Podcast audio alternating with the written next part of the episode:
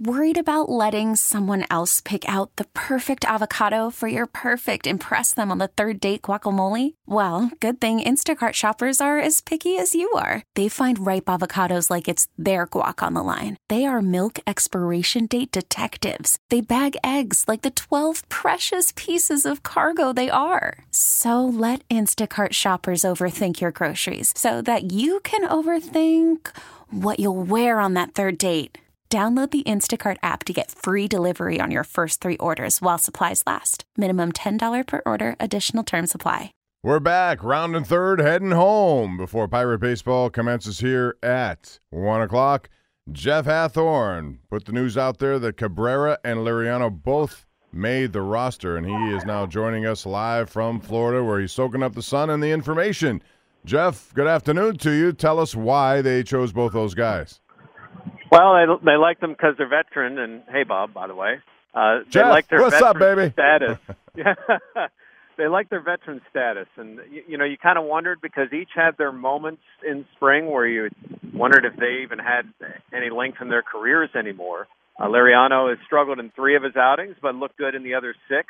And you know, Hunting, we just talked to Neil Huntington, and he admitted, you know, there's some romanticism to what he did for the Pirates back during those three playoff years and what that could bring to a young club and the experience he could bring. And they feel that he they've seen enough progression with him that he's going to continue to get better, and they think he'll be quality against lefties. For Melky Cabrera, it was the ability to bring a pinch hitter that's a switch hitter and a guy who's done it, who's played in over 1,700 games in the major leagues and has had a lot of success hitting the ball. Now, the downside with Cabrera is he doesn't seem to have a lot of power left, and Neil Huntington described him as adequate in the field, and that might be kind.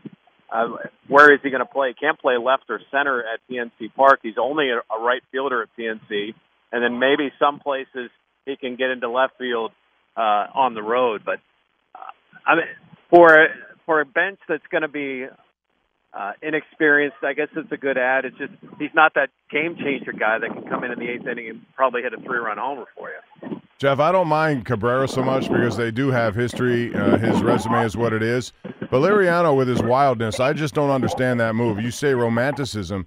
Hopefully, that's not. You know, I know that he can get lefties out here and there, but nine walks in just a little over nine innings does not tell me a guy who has control of what he's doing. Yeah, and I think part of it too is there are other options. Tyler Lyons struggled mightily early and midway through spring. He's had he's put a couple of good outings together. But that was really your other lefty option because they want Steven Brault to still be a starter. So he'll eventually head down to AAA and continue to start in case of injury. Uh, and I, I think that's for as much as it is romantic and it is, you know, a guy's working his way back. I think they just didn't have another option as a lefty reliever, at least not right now. And you know, another thing too, and we've seen this from Neil Huntington, when the when more of these players get released, uh, there could be other moves to come. And who knows if they like somebody else that's a lefty that's better than Liriano, they could make that move. But if there were a lot of good lefty arms out there, they would have been taken by now. Jeff Hathhorn joining us live down there in Florida. Pirates coming up here at 1 o'clock on 93.7 The Fan. Jeff, I want to ask you about Colin Moran, this experiment at first base. Uh, him, from what you've seen, can he handle it? And number two, Bell. He seems to have been just kind of plateauing at a certain uh, defensive level, and that's it. Haven't seen improvement. What do you think how that's going to play out? Well, let me start with Moran. I, I think I've seen him in the two games he's played at first. He's looked solid footwork is good. He, he's picked off a couple throws. He's made a couple of plays. And I think the good thing for him right now at playing first, he doesn't have to throw that much. I mean, that's the issue he's been having over at third base. He's not fielding the ball as much as his throwing.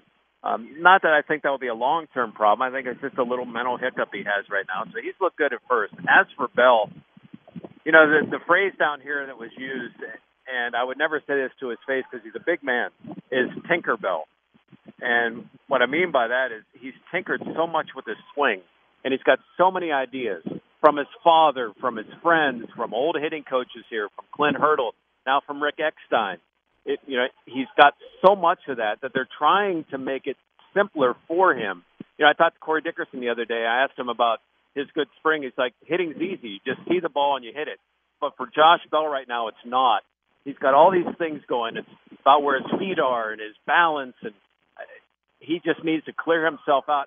You know, we looked. I looked over at him yesterday, and he looks like that guy that is already frustrated, and the season hasn't started.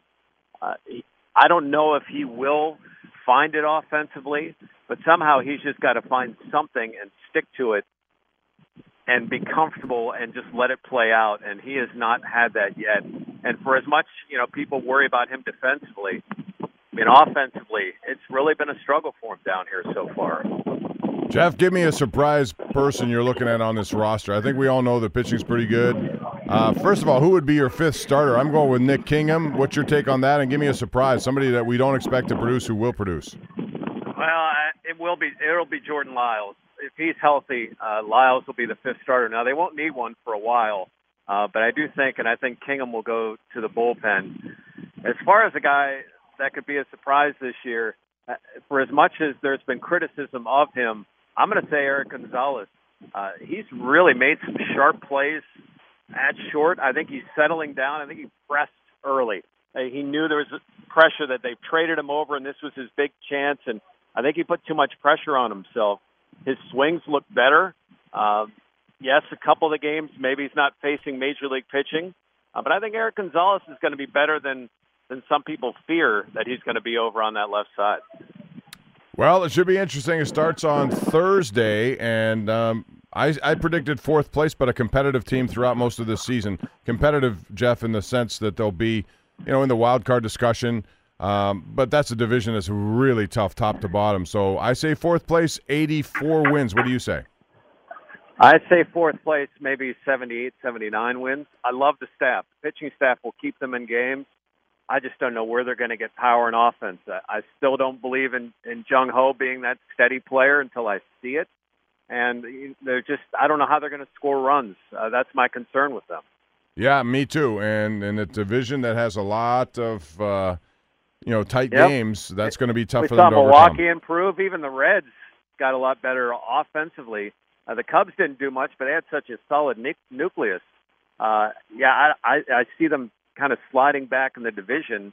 And uh, yeah, it's not as tough as the NL East anymore, but it's still a tough division. It really is. Jeff, thanks very much for your expertise. As always, look forward to you get back to Pittsburgh and see you on the showdown, not too distant future. Yeah. Thanks.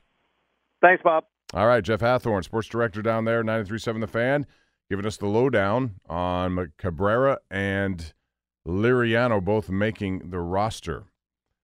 412-928-9370. That is always the number to call. And tweet at KD Pump. We're up against it right now. I just want to tell you about the weather before we turn it over for Pirate Baseball coming up. Fan Weather is brought to you by Sun Chevrolet, the Pittsburgh Performance Center, and your go-to dealership for new Corvettes and Camaros. Today, look outside. It's beautiful. Mostly sunny, breezy, 46. Tonight, low of 28, still chilly. Tomorrow, milder. Sun followed by increased clouds, 55 tomorrow, and the week trends even higher than that. That's your weather brought to you by Sun Chevrolet. For Maddie Harkins, I'm Bob Pompeani. Thanks for joining us today. Pirate Baseball coming up, and we're just about five days away from the opener. You'll hear it right here on your home for Pirate Baseball 93.7 The Fan. Have a good weekend, everyone.